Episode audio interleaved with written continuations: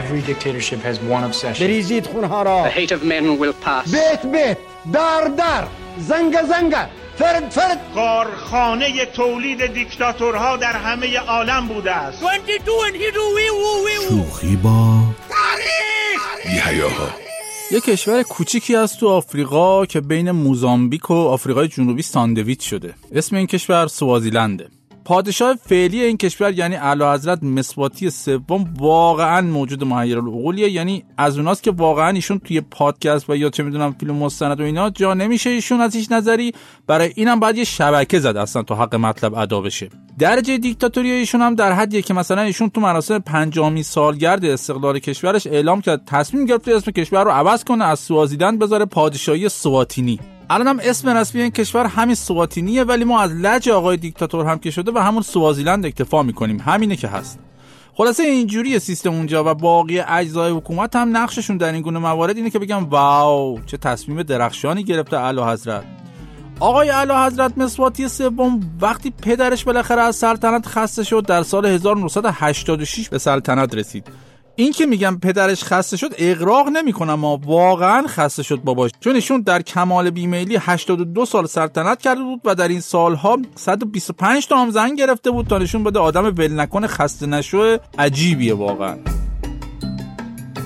سلام من جلال سعیدی هستم و شما اگه لطف کردید و اینجا هستید پس دارید به پادکست شوخی با تاریخ گوش می‌دید اگه یادتون نیست یا اولین باره که اینجا هستید بگم که بحث تو این پادکست فعلا در مورد کیش شخصیت دیکتاتوراست و حرف می‌زنیم در مورد اینکه چگونه دیکتاتورها با استفاده از حربه ایجاد کیش شخصیت بساط دیکتاتوری خودشون رو پهن و پهنتر می‌کنن پس اگه اپیزودهای قبلی رو نشید حتما برید گوش بدید. اونجا جوایز بسیار نفیسی هم مثل یک دست فنجان و نلبیکی لپر چند عدد ساعت دیواری که ساعت قدیم رو نشون میدن و چند تخت پتو پلنگی مستعمل گذاشتیم برای برندگان خوشبخت. ایشالا مبارکشون هم باشه.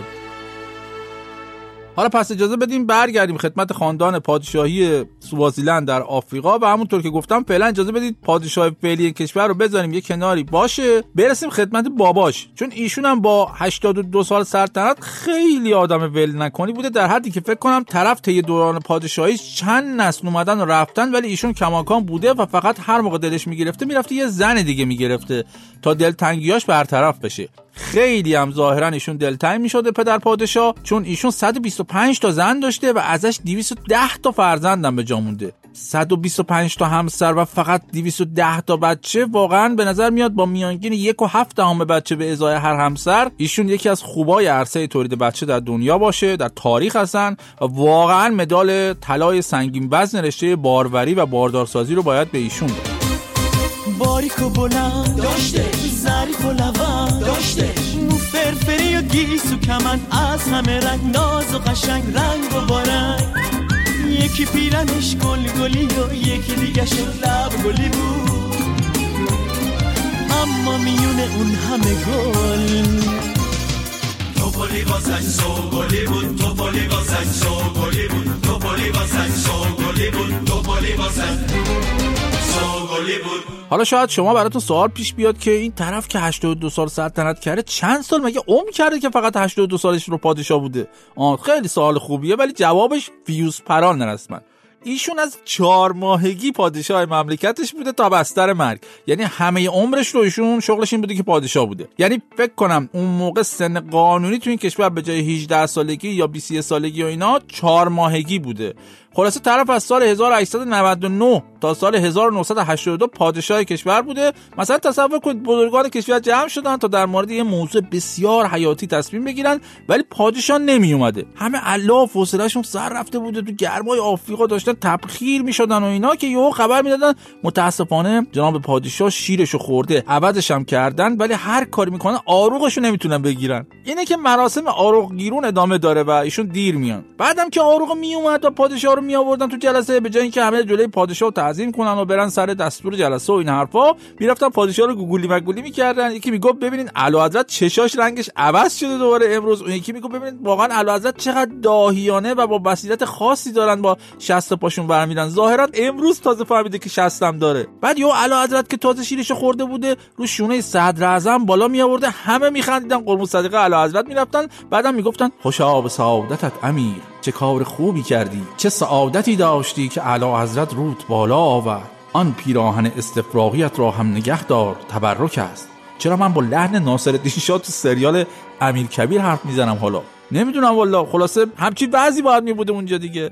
همین نوزاد فسقلی که من اینجا تصورش کردم و از چهار ماهگی شاه شده بعدها که بزرگ شد نشون داد که چقدر هم به مفهوم خانواده پایبنده و تا می‌تونست و جا داشت و وضعیت بدنیش و ربات صلیبیش و اینا همه جواب می‌داد زنگ گرفت و بعد چه پس انداخت؟ تا یه وقت خدایی نکرده کسی به خونگرمی پادشاه سوازیلند شک نکنه. چیه داری فکر می‌کنی ربات صلیبی چه ربطی به زنگ گرفتن و تولید مثل داره؟ واقعا همچین سوالی براتون پیش اومده من میگم طرف 125 تا زن و 210 تا بچه داشته. همه عمرش هم پادشاه بوده. بعد شما میاد به یه ربات صلیبی من گیر می‌دید. واقعا که واقعا که. حالا ربات صلیبی نه اصلا جنگ صلیبی. جهنم هر چی اصلا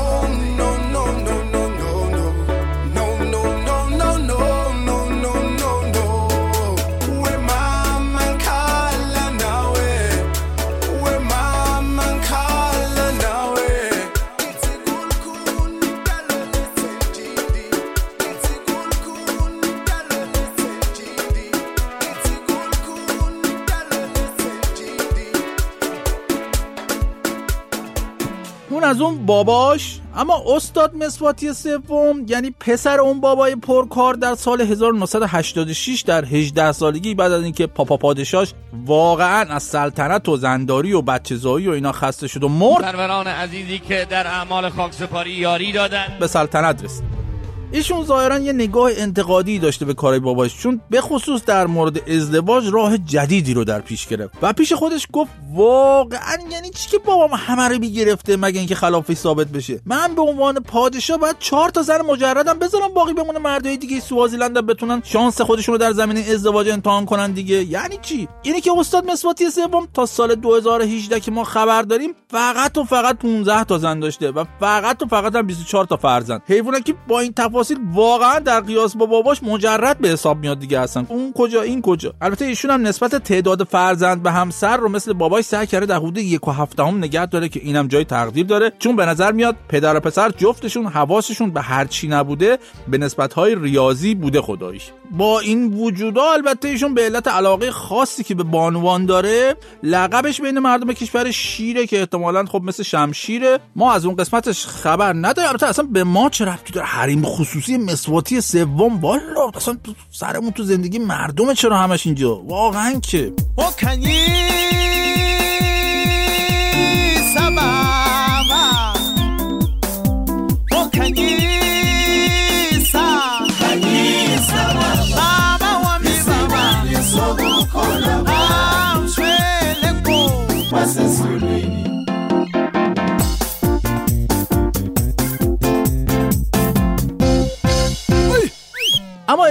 حالا که این همه را تا سوازیلند رفتیم یه نگاهی هم به وضعیت مملکت بندازیم. ببینیم مردم این کشور در چه حالی هم سوازیلند واقعا کشور استثنایی تو دنیای امروز چون مثلا امید به زندگی مردم توی این کشور در مقایسه با کشور دیگه بسیار بسیار کمتره. یعنی مردها تو این کشور امید به زندگیشون 56 سال و زنها امید به زندگیشون 60 سال حالا از این عجیبتر آمار اچ مثبت توی این کشور. تو بررسی که در سال 2016 تو این کشور انجام شد مشخص شد بیش از 27 درصد از جمعیت 15 تا 49 سال این کشور اچ مثبت بودن که عملا این کشور رو از این نظر صد نشین می‌کنه تو آمار دنیا. فقط توضیحا بگم که اچ مثبت بودن یعنی فرد مبتلا توی بدنش ویروس اچ وجود داره. ولی لزوما مبتلا به بیماری ایدز نیست. اینم گفتم که اطلاعات پزشکی رو به رختون بکشم. همینجوری گفتم. خلاصه با چنین وضعیتی که خب دلیل اصلیش فقر گسترده در این کشور کوچک آفریقاییه جناب پادشاه یعنی آقای مسواتی سوم که گفتیم اون همه زن و بچه هم داره ثروتش هم ماشاءالله هزار ماشاءالله سر به فلک می‌زنه. گفته میشه این استاد حدود 65 میلیون یورو ثروت داره و حدود 60 درصد از خاک کشور هم متعلق به حضرت والاست. شاه مسواتی سوم 13 تا هم کاخ داره چند ناوگان خودرو و یک جت شخصی به ارزش 11 میلیون یورو هم داره که ماشاءالله چش نخوره ایشالله حالا فکر کنید راهکار استاد مسواتی برای مقابله با ویروس HIV و ابتلاع بالاش تو کشورش چی بوده؟ چی فکر می‌کنید شما؟ سال 2009 استاد اومد دستور داد برای 5 سال هر گونه رابطه جنسی رو برای جوانان توی کشور ممنوع کنن. حتی گفته میشه توی روستاهای کشور هم اول فکر می‌کردن این شوخیه. ولی وقتی فهمیدن جدی ماجرا که دستور اومد که اعلی حضرت فرمودن که دختران باکره این کشور باید رو لباسشون یه منگوله های سنتی بزنن که نشون بده اینا باکرن و هیچ پسری هم حق نداره به اینا نزدیک بشه. در ضمن برای این دخترها پوشیدن شلوار هم ممنوع شد. واقعا نمی‌دونم چرا. اگه هم کسی این قوانین رو رعایت نمی‌کرد 150 دلار جریمه می‌شد. البته شلوار پوشیدن جریمه یکم کمتر بوده و استاد تخفیف داده بودن. البته میگن بابای استادم دو بار در طور سلطنتش قانون سکس ممنوع رو توی کشور اجرا کرده بوده ولی نه برای پنج سال دیگه یکمی کوتاه‌تر بوده اون اصلا. کلا پدر و پسر تاج بر سر معتقد بودم وقتی ما خودمون هستیم و با داشتن این همه همسر کلا تو اتاق خواب سلطنت می‌کنیم دیگه اصلا چرا باید مردم مملکتمون وقتشون رو برای روابط جنسی تلف کنن؟ مردم یا همون رعایا باید برن کار مفیدتر بکنن برن کار کنن بیل بزنن کلنگ بزنن به همدیگه بگم برو کار میکن مگو چیز کار چون به همدلله پادشاهمون هست داره کار تولید مصر رو در مقیاس انبوهش انجام میده چه کاری هستم تفکیک قوا تو مملکت اونا اینجوریه که مردم گشنگی می‌کشن و کار می‌کنن و مریض میشن ولی پادشاه در عوض مثل شیر چیز می‌کنه دیگه همون تولید مصر. You see a bad bitch coming through, yo, what's the hola? I'm in that new new me and new new when I roll up. I told her valet park my Benz and bring the rosa. Yo, hola, hola, hola, okay, hola. You see me looking pretty every time you scroll up. Might gotta let the blicky hit you if you stroll up. Now put your hands up, من می‌دونم که با شنیدن قصه این پدر و پسر تاج بر سر سوازیلندی شما هی میگید نه بابا این جلال داره اقرار می‌کنه حتما اینا رو از خودش در آورده. هی رفتید دارید به زبانهای مختلف از گوگل بینوا می‌پرسید که واقعا اینایی که این گفت درسته؟ مرسی که اینقدر به من اعتماد دارید. ولی من چون واقعا به شما علاقه مندم یه چیزی هم بگم که دلتون خنک بشه و بفهمید که به هر حال حتی وقتی کسی در این حد دیکتاتور باشه و در این حد دنیای مدرن رو به سخره بگیره هم می‌تونه تو چارچوبای خودش گیر بیفته مثلا همین اعلی حضرت مسواتی سوم که همین الان هم پادشاه سوازیلنده یه بار بالاخره گذر پوستش به دباخونه افتاد و اون وقتی بود که فهمید همسر دوازدهمش با وزیر دادگستری کابینش رابطه داره اوه اوه. خب البته وقتی شما حداقل 15 تا زن داری و 24 تا فرزند خب قاطی می‌کنی دیگه. من نمی‌دونم البته ایشون برای شناسایی زن و فرزندش از چه سیستمی استفاده می‌کنه. آیا مثلا خانوماش مثل بازیکنان فوتبال شماره دارن؟ بعد شماره یک تا 11 تو ترکیب اصلی هن بقیه رو نیمکتن. بعد بچه ها چی؟ بچه ها نقش شاهد ماجرا یا همون تماشاگر نما رو ایفا می‌کنن. چه جوری اون خانواده اداره میشه اصلا؟ واقعا پیچیده است. و شاید مثلا یه وقت که خود اعلی حضرت یه شب تو وقتای اضافه مسابقه تصمیم به تعویض خانم شماره 12 یعنی همون که پیچونده بود با یکی دیگه از بازیکن‌ها رو گرفته. خانم شماره 12 هم شاکی شده از تعویضش. سر خورده رفته تو بغل وزیر دادگستری. البته میگن این خانم شماره 12 اون موقع 23 سالش بوده و برای اینکه بتونه از قصر پادشاه در بره و برسه خدمت دوست پسر جدیدش وزیر دادگستری می‌رفته تو اتاقش لباس ملکه ایاشو در می آورده یه دست لباس نظامی میپوشیده و مثل یه سرباز سرشو مینداخته پایین از در قصر میاد بیرون هیچ هم بهش شک نمی‌کرد. به هر حال وقتی تعداد زنای پادشاه زیاد میشه و همه خانمای دوربر پادشاه همسرش میشن مگه اینکه خلافی ثابت بشه نیروهای امنیتی هم کارشون سخت میشه دیگه. مثلا این ملکه با لباس نظامی یا اما سربازی از در قصر رد می‌شده می‌رفته بیرون. یهو یکی از سربازای نگهبان دم در به اون یکی می‌گفته ببین یه خانومه که رد شد یکم شبیه ملکه شماره 12 نبود؟ اون یکی می‌گفته نه بابا بیشتر شبیه ملکه شماره هفت بود. در نهایت هم بعد از کلی بحث این دو تا سربازا به این نتیجه می‌رسیدن که این خانومه اگه زن پادشاه هم نبود باشه ولی بالاخره که یه روزی زن پادشاه میشه. پس بیا خون خودمون رو سر پست کثیف نکنیم جاش یه چای بریز بابا بزنیم روشن شیم. بزن آقا چای رو بزن تا از دهن نیافتاده بریز تو نلبکی زودتر خنک میشه یه قندم توش حل کن. به به ببین چی می‌بینی. قندا گفتم قند حل کن چیز دیگه حل نکنی داداش شما سر پستی خیر سرت. حالاتت دگرگون میشه بعد خانم شماره 3 با لباس نظامی رد میشه شما با خانم شماره 14 اشتباهش می‌گیری. ای بابا چه وضع نگهبانی دادن آخه عزیز من. بچسب پستت. وقتی شعاش بخوری تو سربازونه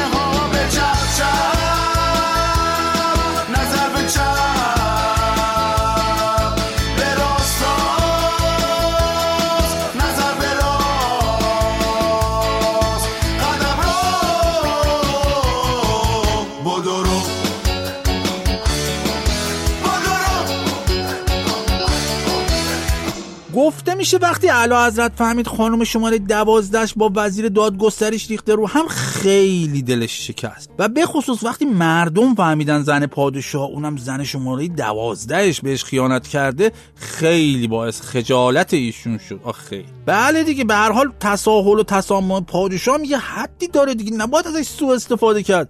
حالا اگه خانم شماره یک بود یه چیزی؟ اگه کاپیتان تیم بود یه چیزی؟ شماره دوازده آخه. خانم شماره دوازده شما تو ترکیب اصلی هم نیستی خواهر من. این درسته. شما روت شد به اعلی حضرت که اینقدر خانواده دوست خیانت کنی. حالا اینو ول کن. اون وزیر دادگستری رو من واقعا دوست دارم ملاقات کنم. واقعا تو یه همچین وضعیتی ایشون اگه پسر شجاع نباشه پدر پسر شجاع دیگه رو شاخشه. حتما می‌خواید بگید خانم شماره دوازده حتما خانم کوچولوی این داستانه. حتما منم اینجا شیپورچی هم دیگه. بله دست شما درد نکنه. ولی واقعا پند اخلاقی که از این داستان برای دیکتاتورها در میاد اینه که عزیزان همه رو نگیرید. حالا چه به منظور بازداشت و بازجویی و بگیر و ببند چه به منظور امر خیر و ازدواج. چهار نفرم بذارید وزیر وزراتون بگیرن که اینجوری وزیر دادگستریتون نیاد زن شما رو بگیره. یعنی زن تو زن میشه اصلا. والا چه بگیری بگیری شده به خدا. همه دارن هم دیگه رو می‌گیرن اینجا.